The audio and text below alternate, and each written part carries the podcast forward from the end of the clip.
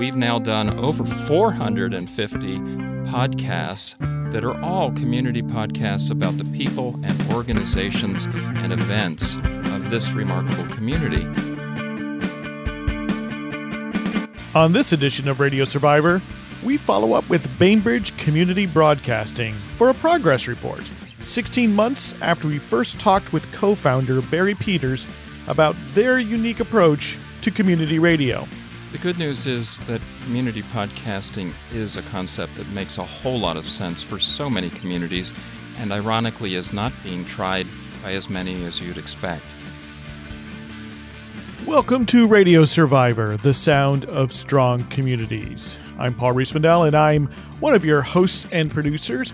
My usual co host, Eric Klein, is off this week, and we hope to have our frequent uh, third member of the team, Jennifer Waits, back with us uh, on the next episode to share some of her college radio and community radio tours and travels. And this week, we embrace serendipity. And that's, I think, something we actually try to do here at Radio Survivor. Uh, you know, Jennifer, uh, our, my, my esteemed colleague, she goes out on these tours where she uh, goes out to places like uh, the Maryland area, New Jersey. She goes around California. She most recently has shared a number of tours uh, from uh, Arkansas. And, you know, she plans out the ability to visit college radio stations and community stations and low power FM. Um, but often, you know, encounters things unexpected and brings us back some great interviews and great tape. And at times, uh, my colleague Eric Klein has been out and encountered a station he didn't think he'd see and uh, stopped in to learn more and, and maybe catch an interview if we can. And so finally, um, I'm getting on the stick, or I did get on the stick. Um, just a week and a half ago, uh, I was in Seattle, uh, which is just a few hours north of my home here in uh, Portland, Oregon. Uh, I was there to see a show, and uh, my wife suggested that we take a part of a day and take a ferry over to Bainbridge Island. Uh, it's a place that neither of us had been to before, and we've you know been to Seattle. It seemed like the weather was going to be nice, and it's very pretty there. And you know, as we're waiting for the ferry, a little light goes off in my head. I go, wait a second, I know some amazing folks in Bainbridge Island doing amazing community broadcasting, Bainbridge Community Broadcasting. And I thought to myself, gosh, you know, I, I really should look those folks up because I know they're doing some amazing things. And we had them on the podcast early on when we started the podcast. Uh, we're right now on episode 73. And uh, the co founders of the station we're on podcast number eight. So we're going back to July of 2015. And Barry and Chaney Peters came on by the studios for Radio Survivor, which also happens to be my house. Uh, they were in Portland for uh, another conference and dropped us an email and said, you know, we've been listening to the show. At that point, you know, we had only about seven episodes uh, finished. And we'd like to tell you about what we're doing at Bainbridge Community Broadcasting because it's a different approach to community radio um, that we think your listeners might appreciate. And also, they said, you know, we hope that maybe uh, some of your listeners will have some tips or tricks or feedback for us. So I'll go back now to episode number eight and I'll let Barry kind of set up what Bainbridge Community Broadcasting is. And, and just to, to kind of give you the lead into this clip, um, the folks behind Bainbridge Community Broadcasting had applied for a low power FM license back in the uh, last low power FM licensing window, which was in 2013. And for many months, we assumed that that was going to be our solution until we started to ask some technical questions about line of sight FM frequencies, about hills and valleys and ravines on Bainbridge Island. Uh, we're a very forested, wooded island. And it started to occur to us that if we really wanted to reach people, we maybe needed another solution. So we withdrew our FM application and we decided we had two missions and we could come up with two technologies. The emergency mission we went to our city and said, Would you be willing to apply for an AM low power license, which turns out to be available from multiple transmitters on even on one island. So instead of having one 8 watt FM transmitter, which would have been our allotment because the transmitter was on a hill and they ratcheted down 100 watts to 8 watts for us, uh, we would be able to have 10 watts at each of two or three antenna sources, and that's now in process with our city as an emergency radio source for a small island of 25,000 wow. people. It's called TIS for short, Travelers Information Services. And uh, a firm in Michigan has helped us immensely, and we are now testing the best AM frequency, and we hope to have it up and operating within a year. So, our second mission was to build community, and we felt that had to be done through community cultural programs, interview programs covering what's happening on Bainbridge Island, who lives on Bainbridge Island, what are the issues and needs that you might hear someone speaking about in a cafe on Bainbridge Island. And that we decided was best met by having at least a podcasting project that was all volunteer and nonprofit and non commercial. So, along with embracing a certain amount of serendipity, another thing we want to do with Radio Survivor, with this show, is to be longitudinal in our outlook. We don't want to cover stories in a vacuum or cover ideas one and done as if it happens once and and that's all or there's only one example for some phenomena or some approach. We'd like to round it out. We'd like to go broad. We'd like to go deep if we can. You know obviously within within our own limits of our own time and our own efforts um, but we definitely want to do this sort of follow up. And so if we talk to a station or we we talk to an expert or we talk to somebody with certain experiences that are that are ongoing, we want to learn, well, how does it go? Right? And something like the great experiment that I see with uh, Bainbridge community broadcasting, right? Really embracing podcasting as a community broadcasting medium they were not so far into the experiment when we first talked with them. So it's so great to track this progress and and to come back some 14 months later and ask questions like how is it going? Is it successful? What have you learned? And you know what what perhaps can other folks learn from your experiences so far? What what are the examples of of things that you can do and maybe things that you might not do? So let's go now to this follow-up interview with barry peters of bainbridge community broadcasting well, I'm lucky enough to be sitting here in the studios of Bainbridge Community Broadcasting here in Bainbridge Island, Washington, with Barry Peters. Paul, welcome. It's such a pleasure to see you here at the studio. We, last time we saw you was in Portland. Was in Portland about a year and a half ago, where we got uh, where you and and your wife Channy were able to come by the Radio Survivor Studios, which doubles as my house. Yes, and uh, talk a bit about uh, what you're doing here in Bainbridge Island. And I had an opportunity to be by, and lucky enough, when I called, you answered the phone just off the plane from Iceland, of all places. and so, where the politics are more sensible than they are in the United States indeed, and uh, and said, "Come on by." So we're here in the studios, and I was hoping you you could give us a little bit of an update of how things are going. And I know, I mean, let, let's just start. You have big news about where uh, Bainbridge Community Broadcasting is going in 2017 physically. Yes, it's it's so exciting. Uh, for the first three years of our existence, we've been in the nest of a nonprofit named Sustainable Bainbridge, which has been a wonderful incubator for community podcasting, and they're real advocates for uh, local community. Uh, whether of an environmental kind or uh, other issues. But in the new year, we'll be transferring over to a new nonprofit, which is called the Bainbridge Artisan Resource Network, called BARN.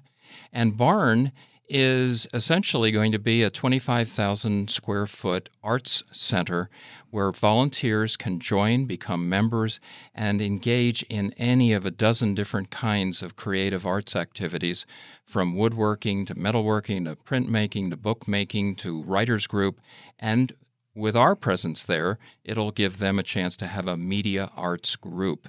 And we will continue podcasting as BCB, but we will offer courses and uh, events around the theme of how do you do audio, how do you do video, how do you do social media, and how do you put it all together. And to, to us, the ideal solution is one that involves volunteers that we will meet there at Barn coming in the front door and saying, I'm here to do creative work with other people in the community. What kinds of things can I do? And we'll want to say, come over and learn how to podcast. And so it's going to be a great place to be to solve the number one problem of any nonprofit, which is how do you attract and retain volunteers? And uh, to remind folks, your volunteers span a wide age range, and you, in particular, you work with the local high school and local high school students. We've been partnering with the local public high school since the beginning, and in fact, we applied for a Rotary Club grant to help us buy equipment for what was then the high school's own studio, and we realized that much more effective was to have the collaboration that results when teenage volunteers are working in the same space as adult volunteers. And that's the way it is today. We, we decided that rather than maintain two separate studios and overcome the problem of how do adults get security access to go onto the high school campus, why not have this place where you're sitting, which is a five minute walk from the high school? So the kids can come over here after school. They can stay in the evening to work on their audio or video projects and we can collaborate together as adult and student volunteers. But how many students do you have these days uh, working with uh, Bainbridge Community Broadcasting? The, the most active group is a group of about 10 members of, interestingly enough, now a video club. Hmm. It's producing a weekly video news program for the high school.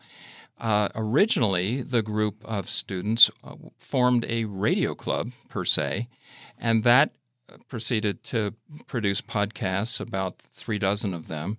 Uh, but the emerging interest was in putting audio together with video, and that's where they are today. About 10 of them producing uh, active programming. And uh, just outside of this studio, people can't see it. I noticed you have a green screen and lights, and you and you have tripods. So uh, you're expanding it into video podcasting as well, correct? Very much so. We think that the community podcasting idea is what holds us together, and there are certain subjects that just are better told as video stories, especially as we move next year into an arts center, you can imagine the kinds of videos that are on the subjects of how do you make this or how do you do that in either a woodworking studio or a jewelry studio or a printmaking studio. All of those are stories that can be told so well in a 10 minute video and that can then be part of our community podcasting fabric that goes up on our website, it gets described on our Facebook page, and also goes up on YouTube. And I noticed uh, it seems like you've passed a milestone recently when I was looking at your website just earlier today. Yeah, yeah, uh, several, but the one that I have in mind is uh, we've now done over 100, uh, excuse me, over 450 podcasts that are all community podcasts about the people and organizations and events of this remarkable community. Uh, there are only 25,000 people living here, but we've done podcast shows with about 150 organizations, hmm. businesses, governmental units on Bainbridge Island. And those are stories that really help to knit the community together. And the heart of making that work is forming various partnering relationships. And we've developed those with the likes of our local public library. We already talked about our local public high school we have a, a new art museum that's been up about two and a half years, mm. and they're very enthusiastic about doing podcasting with us and have done a, over a dozen with the artists that are exhibiting there. And another great partner is our local independent bookstore. We have mm-hmm. a very active uh, Eagle Harbor Books uh, store in Winslow in Bainbridge Island, and they bring authors uh, to come and speak all the time. So it's been our practice to form those partnerships by helping to give free publicity to the institutions of the community rather than going and trying to cover an event at the bookstore which might detract from attendance mm-hmm. we give advance publicity to that upcoming event by interviewing the author whether in this studio or by Skype, so as to help to publicize the events of the community. Uh, our most recent podcast, the one I'm working on today, is publicizing Open Mic Science, which is a local club that monthly has a local scientist speak on their scientific topic of interest. And we're featuring this month a, a scientist who just came back from the climate talks in Morocco, which occurred in the week following the U.S. elections. And Oh, you can imagine the shock and dramatic uh, crisis of conscience that was happening in Morocco as scores of nations were contemplating what's going to happen next with climate change. Is is that uh, podcast published? Is it live yet? It goes live today. It goes live today. So today, I think, is November twenty first.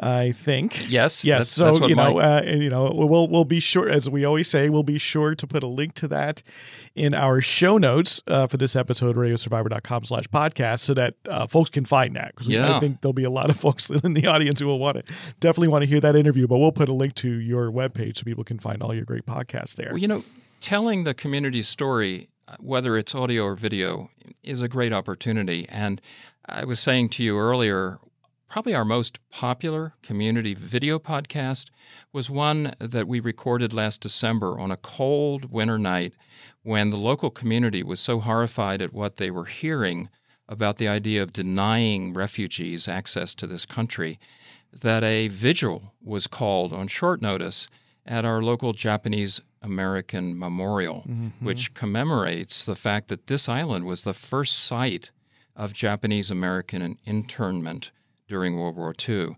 And that night, 100 people gathered with candles. We were there uh, recording the audio of that evening. And that, uh, that 45 minute recording became one of our most widely listened podcasts. Uh, and it's, it's so indicative of telling stories that the community cares about. Yeah, and that's probably a history that uh, many people outside this area aren't aware of. Uh, that right. That it that- happened here. That it happened here, and that yeah. people remember. I mean, there's still an active Japanese American community here, and people remember that those residents and citizens of the United States were taken in a military action, uh, which the Supreme Court later uh, regretted. Um, but uh, that's the community story, and one of many community stories. And you were showing me uh, uh, a plaque on the wall, some photos from uh, a uh, podcast you had done uh, about letters to the editor of, the local paper over the over a span of like something like it sounded like seventy years or so. Tell me a little bit about that because it does kind of link up with uh, with this memorial that was had or this vigil that was had about a year ago. Yes, in fact, that was a local theater group called Island Theater, and about eight of their members came into the studio. We set them up in the front room where they stood in a circle around two stand up microphones, and they took turns reading from letters actually written to the editor of our local newspaper from the years 1926 to 1996, and most especially during the World War II years when people were horrified about their neighbors being conscripted and interned and taken away to camps, many as far away as California, for example, uh, and leaving their homes and belongings behind. And uh, so they read those letters, and that became as well one of our more uh, widely listened community podcasts. So it tells another community story from a different point of view, almost as a radio drama. hmm It's a story of conscience of, of of conscience, I think. Yes. you know and and and it's good to hear that you know that 70 years ago right Mhm. there was that conscience then you know that this was not a necessarily a nation united behind every single aspect of of the war effort at the time you know and and, and of course the history of community radio in the United States is is one of uh, of of conscientious objectors who really Mhm. started community radio in in the U.S. and in community radio and community podcasting is is a history, I think, of of conscience. Well, and we're very fortunate that we have such a, an active, concerned community. It makes a perfect place to do podcasts. Tomorrow, I'll be meeting in this studio with a young woman, 23 years old, who just came back from Greece and Turkey, where she volunteered to care for refugees Oh, over wow. there from Syria. And she's going to be telling the story of her volunteer service over there. Uh, these are the kinds of stories that make podcasting here on Bainbridge Island something that is, is so compelling and so so well knit into the community fabric. So I just have one last question here. You know, we you, we talked to you early on in in, in the uh, history of the uh, Radio Survivor podcast, and it was sort of early on as well for Yeah. for this project.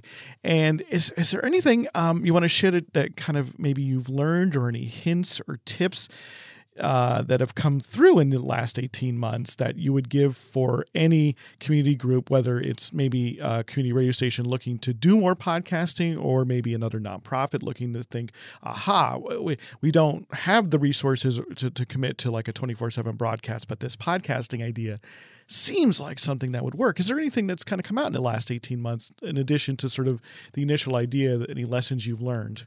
The good news is that community podcasting is a concept that makes a whole lot of sense for so many communities, and ironically is not being tried by as many as you'd expect. Uh, some of our best uh, neighboring examples are local FM radio stations that have podcasting on the side, like the folks in Port Townsend, uh, Washington, who have a very successful full, full power FM station and do podcasting that's very successful and describes the community. The good news is podcasting is affordable enough, the capital equipment is available enough, and volunteers can learn in a relatively short period of time how to do podcasts that really work. And and those voices are genuine, they're local, and they tell local stories. So this is an idea whose time has come, and I hope that any listeners to this will contact us or and or look at our website at bestofbcb.org uh, for an example of what a community can do with podcasting. And do you think it's been a help to have a space with some mics set up and the computer ready to go, uh, so that you know folks can can really just sit down and get started just in a few minutes? I mean, obviously after they've had like what an hour of training at, at most. Uh, yes, uh, it doesn't have to be an elaborate space. We're in 800 square feet here, but we don't need that much. We'll actually be moving to 275 square feet, and eh, the the main advantage is if it's there, you will use it. And it also we've been complimented on the professional quality of the sound we put out and the professional job we do giving a brief podcast set of notes to each podcast so that people can read their way into something that they later listen to. Uh, all of that can be done very effectively with a either with local grants or a little bit of uh, local underwriting of the kind that we receive from our local grocery store and our local realtors. Uh, so this is something that could be done in many other communities. I see you've got instructions all around. They're very simple. They're clearly written. It's step by step. I watched you get set up here in the studio, and you had a template already in in the software you use to record, so it's already mapped out to these mics. And I mean, that's a lot of what happens in community radio as well. You make the studio, you know, as standardized, as simple to use, so training doesn't take very long. And in this case, right, you no longer have to worry about the FCC. You don't have to worry about transmitters and watching their settings. It's just get the recording and go, and that's that's really wonderful. Exactly. Our, our most valuable resource is our volunteers, and we can train a volunteer in an hour how to how to set up and run this studio well enough that they can make a podcast recording uh, easily. And that's a key to success. And the other key to success in the area of volunteers is making it possible for people to do the other technical stuff, whether it's audio editing or social media publishing of the podcast from their home. And we do that by uh, using our Google Drive, uh, part of a Google for Nonprofits uh, facility that's free to us. And by putting it up on the cloud, then our volunteers can be at home and do their work on a familiar computer with familiar software. Yeah, they can use free software like Audacity, right? Yeah. And and Whatever can happens take all of these files and turn it into Yeah. something that's a podcast. That's right, and and it's a little more elaborate to train a volunteer how to do audio editing than how to do a, a podcast recording. But still, it it's a great community activity. Tell them to get it right on the first take. right. well, that's wonderful, Barry. It's so great uh, to meet you again here, and uh, this time up here in beautiful Bainbridge, Bainbridge Island. Island. It's Yes. uh, wonderful to be here. Then, uh, thanks again, and and I'm certainly looking forward to hearing how things go with your big move in 2017. And Paul, keep up the good work with your show. Thank you. Uh, Radio Survivor is holding out uh, the light for uh, people to keep doing good radio and community radio and community podcasting. Thanks for subscribing to the idea of community podcasting. It's a it's a great concept. Thanks for innovating it.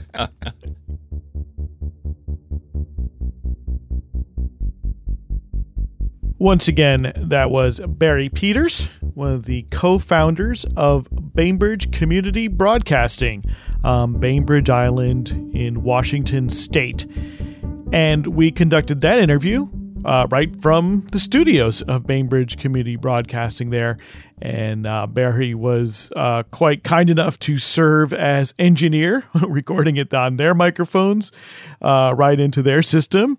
And like you mentioned there, uh, he was then able to upload it to the cloud so I could download it here back in Portland and add it to this podcast. And as I mentioned at the top, we first talked with uh, Barry and um, Chaney Peters on podcast number eight. We'll have a link to that in our show notes at radiosurvivor.com slash podcast. You can find Bainbridge Community Broadcasting online at bestofbcbaltogether.org. You can also search on iTunes uh, for Bainbridge Community Broadcasting to find their actual podcast, which you can then subscribe to and learn more about what's going on there at uh, Bainbridge Island. I'll also have a few photos from that visit on our show notes. Once again, this is podcast number 73, and you go to radiosurvivor.com slash podcast to find all of those show notes.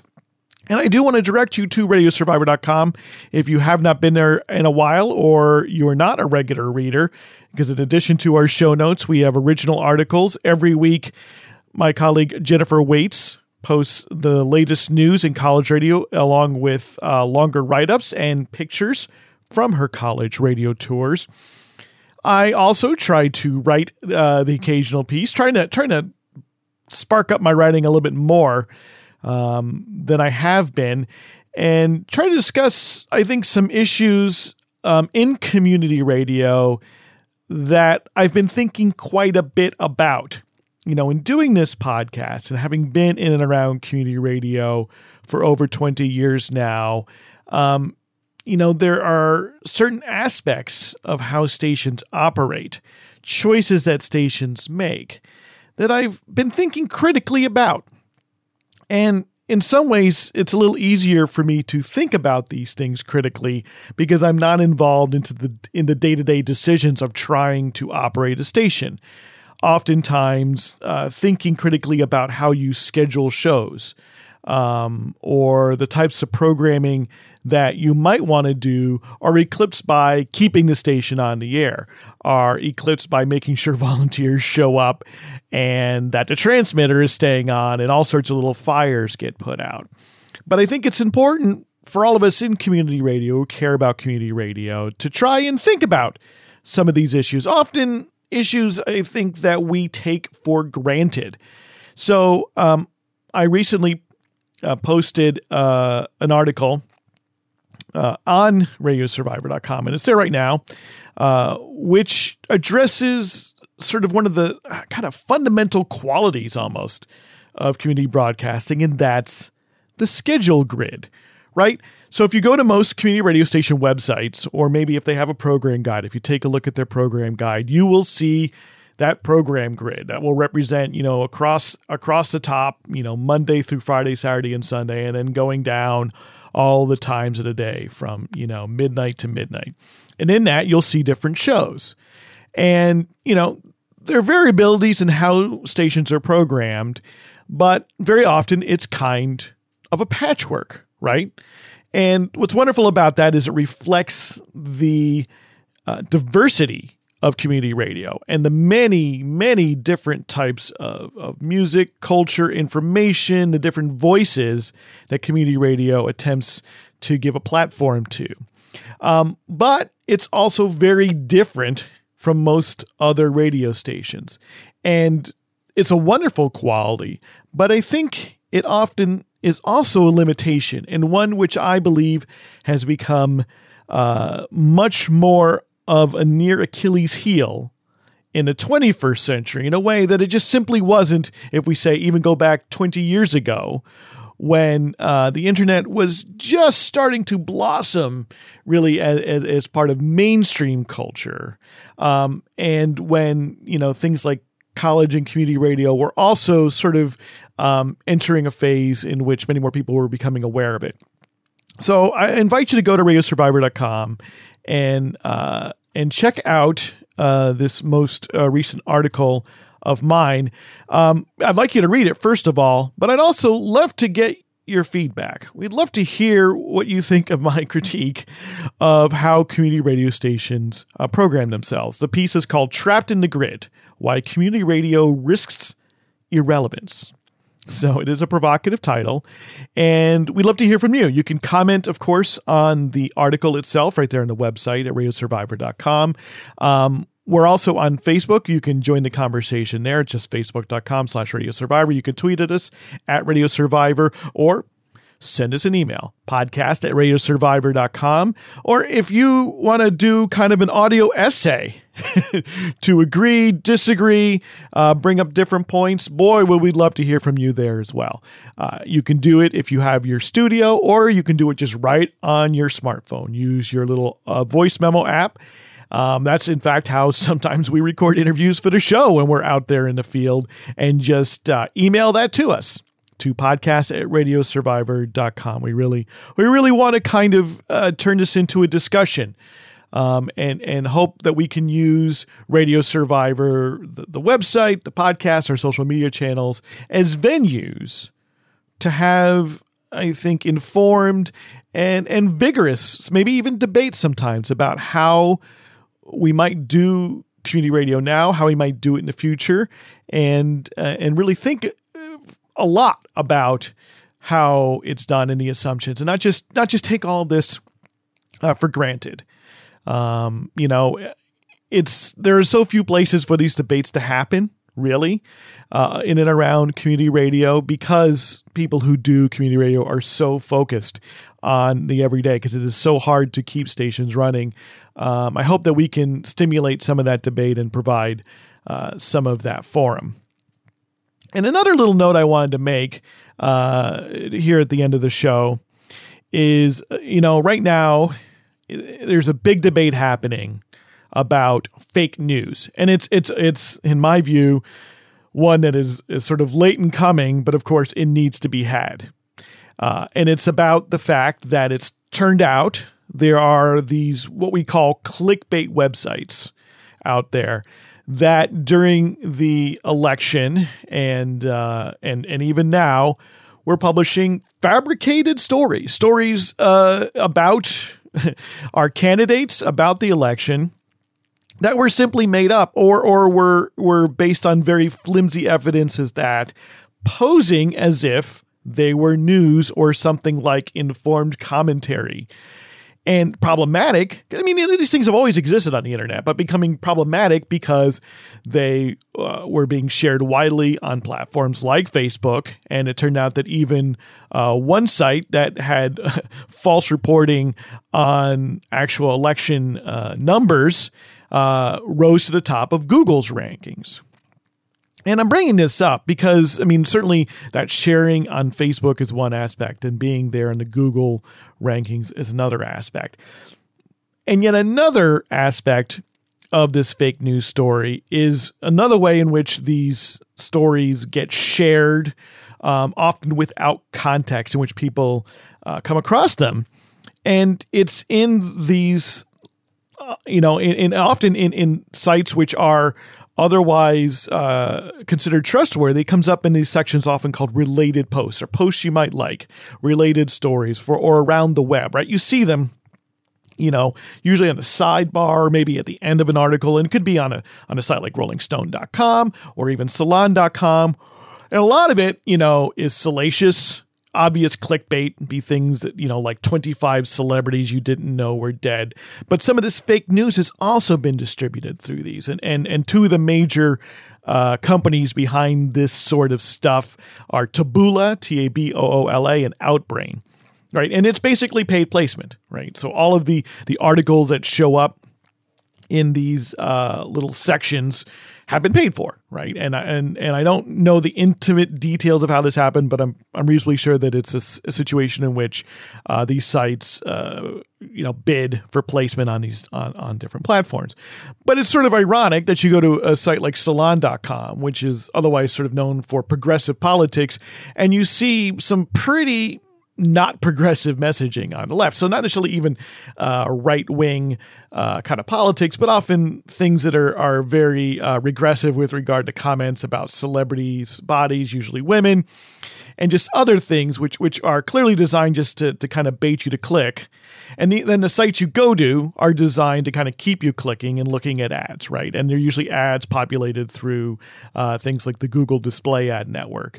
Um, and their only purpose is to get you to click in and to keep clicking and to keep looking at ads as you as you go through various slideshows and things like this um, so they can make money. They're basically content farms, uh, really aimed at the lowest common denominator. But also in this, has been spreading some of this fake news. And and the ironic part is that then otherwise fairly respectable or or respected, uh, more mainstream sites end up inadvertently spreading this fake news because some of it has been paid for into these Outbrain or Taboola sections, these uh, ad sections on their sites, and because it's all automated, and for the most part, you know, the filters are are are not in place, or, or sites don't take advantage of them. And it's a real problem. It's a real problem, and it sort of, I think, illustrates uh, some of the difficulties of a sort of ad funded uh, internet, of ad funded, uh, especially ad funded publishing online. And, and this is not my uh, Jeremiah against ad funding. Um, I work in podcasting. I work in part in podcast advertising. I, I you know which has been mentioned before on the show. Um, I like to think that we work with a, a type of ad which uh, does not simply uh, cater to the lowest common denominator, and which we work very hard to maintain some integrity so that the uh, podcasts uh, that have ads on them, that the hosts themselves have a say in what companies are represented on their show, what advertisers are represented, so that it's the exact opposite of of what happens with these sorts of uh, around the web type advertisements when there's almost little control and almost no editorial control about what shows up there. And I have empathy for the publishers because uh, as online publishing has developed in the last uh, 20 years or so, the rate, the amount of money that a site can make from ads has been going down and going down. And so one one of the ways that you combat that, of course, is you increase the number of ads you have, or you increase the, the variety of ads. And these companies like Outbrain and Taboola have offered a, a very easy way to add some extra revenue to your websites. But it's showing up now to have this uh, unintended consequence, if you will, that of course not only affects the site and the reader, but seems to be also having negative effects on our discourse, on our democracy, if you will. And this is something which I actually wrote about at Radio Survivor a number of months ago. In the context of that's the exact opposite of what we want to see happen. We try to embrace uh, the spirit, I think, of community radio, of community podcasting, of college radio, uh, you know, of sharing of information, sharing of resource, and doing so with respect for our audience, respect for our readers and you, our listener. And what that means is, I think, a principle stand that we're not going to bombard you with a, with these other salacious clickbaity things simply to help earn a little bit extra money to keep the site going. Of course, the downside of that is then funding has to come from somewhere else. And and we deeply appreciate everyone who's contributed to help uh, Radio Survivor keep going, both the podcast and our website. In fact, right now we have 36 people who are contributing monthly uh, via, via our Patreon campaign uh, to help sustain uh, this whole enterprise. And boy, we appreciate every single one of you who uh, who's been willing to make that monthly commitment to to pledge a dollar, three dollars, five dollars, ten dollars a month to help us continue both to keep the site going, um, to keep the podcast going. Um, it's been helping to defray costs on travel and and and other things which we need to operate. But there's so much more we'd like to do. Certainly at this point, Radio Survivor is still very much a volunteer enterprise, just just like much of community radio is, right? Um, where uh, we we aren't really able to to do much more than we're doing now uh, with what comes in. What we'd love to be able to do, of course, and we've talked about this before, is to make Radio Survivor a radio show uh, which entails additional production work every single week so that stations could rely on us to give them a product which can be easily fit into like a half hour or fifth or an hour into their schedule. Right as it is right now, um, we deliver you podcasts. That might be 40 minutes might be a little might be an hour and 15 um, because that's about what we have the time for to get it out the door. And then additional editing um, additional production time to try and uh, and make it really fit in and turn into a syndicated program is something we, we just don't have the resource to do right now. We'd love to we'd love to travel more. Uh, we'd love to go to more conferences to help share what goes on there and bring it back to the listeners as, as jennifer was recently able to do with the uh, grassroots radio conference um, or you know travel to stations um, elsewhere in the country that really deserve to be covered and really deserve uh, to have their stories told. Uh, but aren't so convenient for us uh, based upon where we're located on on the west coast. We'd love to do more actual real journalism. We'd like to do more analysis and really begin to look at you know what what really actually seems to be working. Research talking to many different stations or many different podcasters um, to find out, you know, how, how is this particular approach working out and aggregating that sort of information so that it can be of more use uh, to people who love community radio, who love podcasting, um, and would like to learn more. These are all things we love to do, but we can only really do it with your help. You know, and we're here, we're here to support community radio. We're here to support community podcasting um, non commercial broadcasting of all sorts, including college radio, of course. Um, and we like to be both an aid to folks engaged in it and to folks, to listeners, to people who are interested, you know. And certainly we encourage you to contribute your money to to your favorite stations, to your favorite podcasts, to your favorite broadcasters. But we hope you'll consider us as well, especially as we come in uh, closer to the end of the year. And you know, maybe you're like me, uh, and I'm looking right now at my contributions to to various charitable causes and other uh, other types of initiatives, thinking who who needs my support, especially in in the coming year with a new Trump presidency, with a, a Mike Pence vice presidency, and at the fights that may need to be fought, at the people who will need support, at the services that may need additional help to be offered to women, uh, to to children, to the most vulnerable. And what we do here at Radio Survivor is to help also do some of this amplification and to sort of also, we hope, knit together and bring some cohesion here.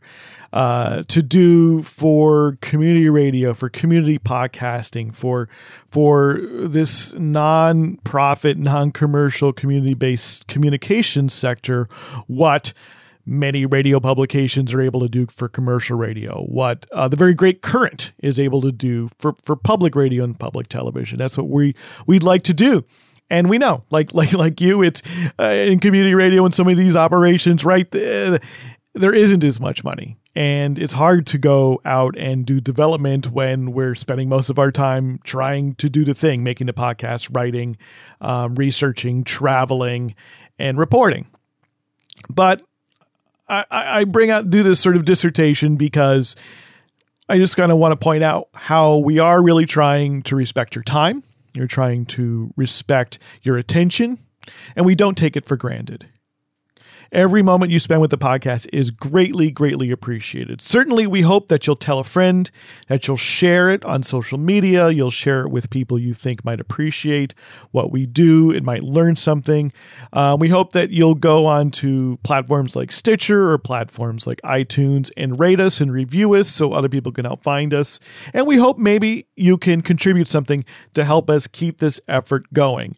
Um, I'm a little amazed myself now that we're we're into our uh, seventh year of doing Radio Survivor. That uh, we're in our second year of podcasting. That we've been able to put 73 of these shows together. Um, I wasn't sure when I started and uh, of how long we would go, and what we do has morphed over time and certainly you know week to week changes with how much time we have available to do it but i, I like to think that we're still making something that is uh, useful and valuable to folks like you who decide to take that extra step to download and to listen and spend a little time with us. So please consider radio survivor in your plans um, whether you can do a monthly contribution through our patreon uh, fundraiser, which is patreon.com slash radio survivor. My, as little as a dollar a month actually makes a huge difference uh, because when you make that that that pledge, it starts to be something we can depend upon, that we can rely upon, and we can start making plans because we know X amount of money will be coming in every month. But not everyone can do that. So if you can make a one time contribution, we certainly appreciate it as well. Um, you can do that via our PayPal account. Go to radiosurvivor.com slash support. Um, we hope that you appreciate what we do. Hope we you appreciate that we're trying to respect your attention because we we simply don't want to have to go down the road of making money through um, through means that might inadvertently undermine our message, that might inadvertently undermine our intent. Um, that's why we decided to get rid of banner advertising on our site. Um, and we were able to do that because um, our Patreon subscribers were able to get us up to that $100 level, in which basically replaced what we were making on banner ads. And we also don't want to re- be reduced to uh, to try to only following the trends and publishing things that are that are intended more to bring clicks and eyeballs than necessarily to contribute and necessarily to stimulate discussion and debate. So any help you can you can give is greatly appreciated and and I, I hope I've made my point. I hope I made it clearly. And if I haven't or you got any comment, of course, uh, do drop us a line. Podcast at radiosurvivor.com. Eric, and Jennifer should be with me on the next program. So we'll have some more diversity of voices. And I certainly look forward to meeting with them and speaking with you next week. Thanks.